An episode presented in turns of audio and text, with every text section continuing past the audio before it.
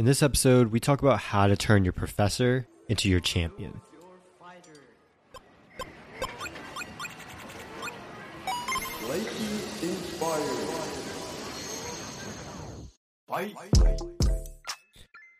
Welcome to Declassified College, a podcast where we give you all the cheat codes needed to pass this level in your life. Each week, we share three short episodes filled with clips of our interviews with students from across the United States and occasionally an interview with an industry expert to answer all of your questions about attending university. College can be what sets you up for a prosperous career, or it can be the four years that when you look back on it, you wish that you did it different. We're here to make sure that you have all the information so that by the time you walk across that stage, you're ready for the so called real world that the boomers love to talk about. My name is Justin Wynn, and it's about time we declassified college.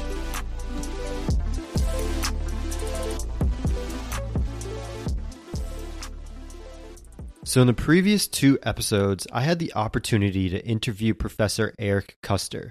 And for those who didn't listen to that episode, basically, he's a professor at Georgetown University, and he started this course where he essentially takes a student and helps them publish their own book.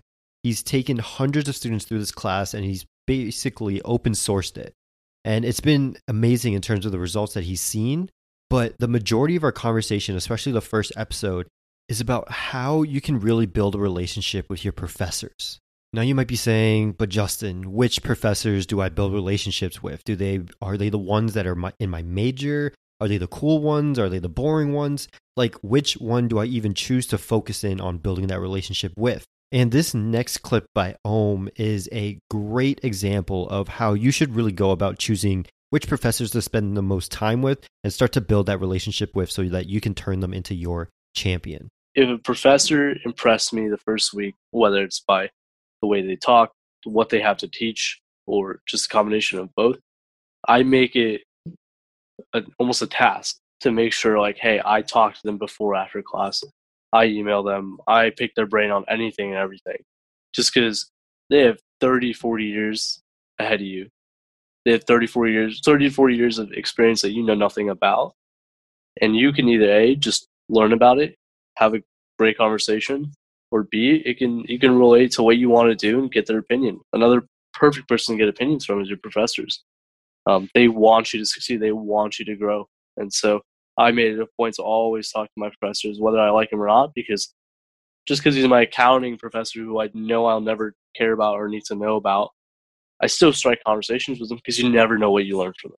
And especially the ones that you like, they can be forever mentors, forever friends, it's never it's never a bad idea to get closer to professors, and and they can open doors that you never know existed too. So I think what Ohm says here is really important in the way that you should really go about just trying to build relationships with professors, especially the ones that you like, because you really don't know where things are going to end up. Think about your best friend.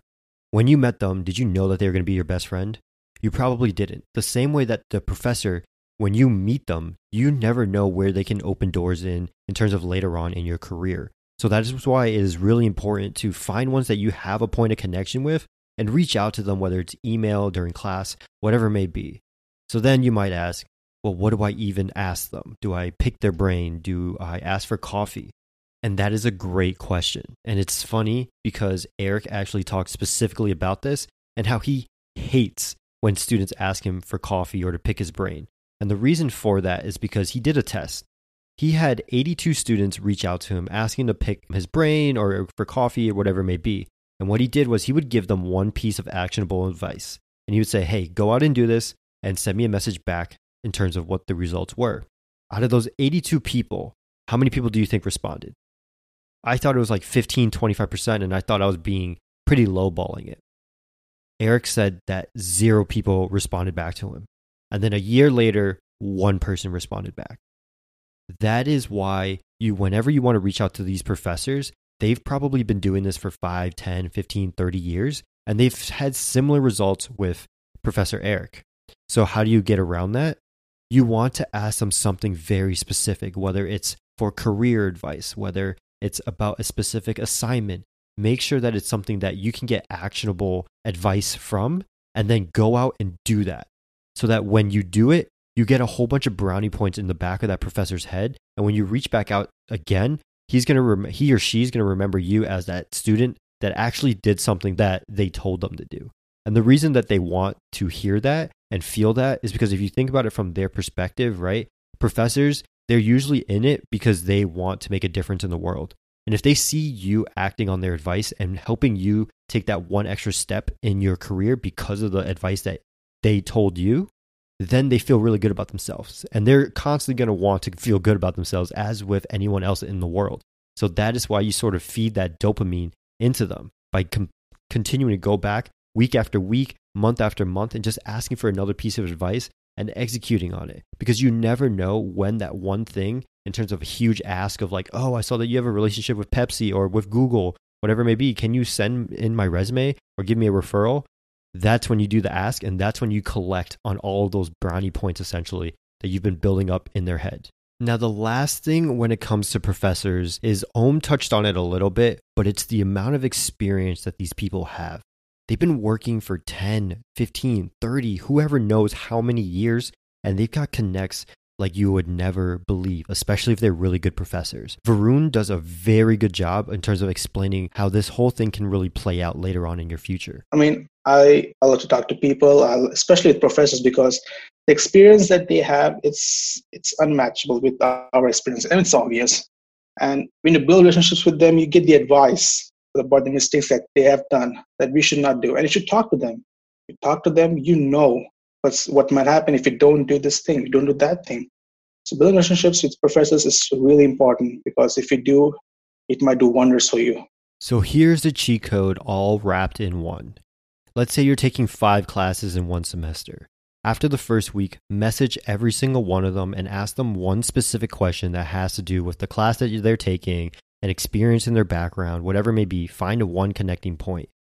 Go to their office, execute on that advice that they give you, and then continue to go back every week, every couple weeks, etc you'll start to build up that relationship with them and they will ultimately become your champion, especially if you're continuing to execute on the advice that they give you.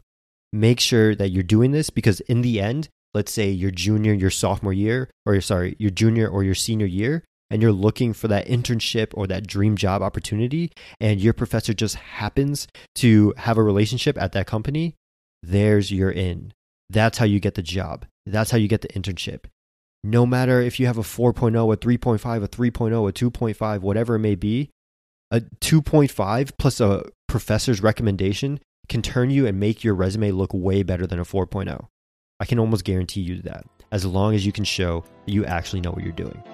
Another day, another cheat code, and you're on your way to defeating the level that we like to call college. If you've liked any of the cheat codes that we've given out, please hit that subscribe button and give us a review on iTunes. Each review helps us grow and make sure that more people learn these tips. We love to hear from you all, so make sure you check out our website www.getchogrindup.com and follow us on all social media platforms at GetChoGrindUp. That's G E T C H O G R I N D U P. So until next time, peace. Knockout. You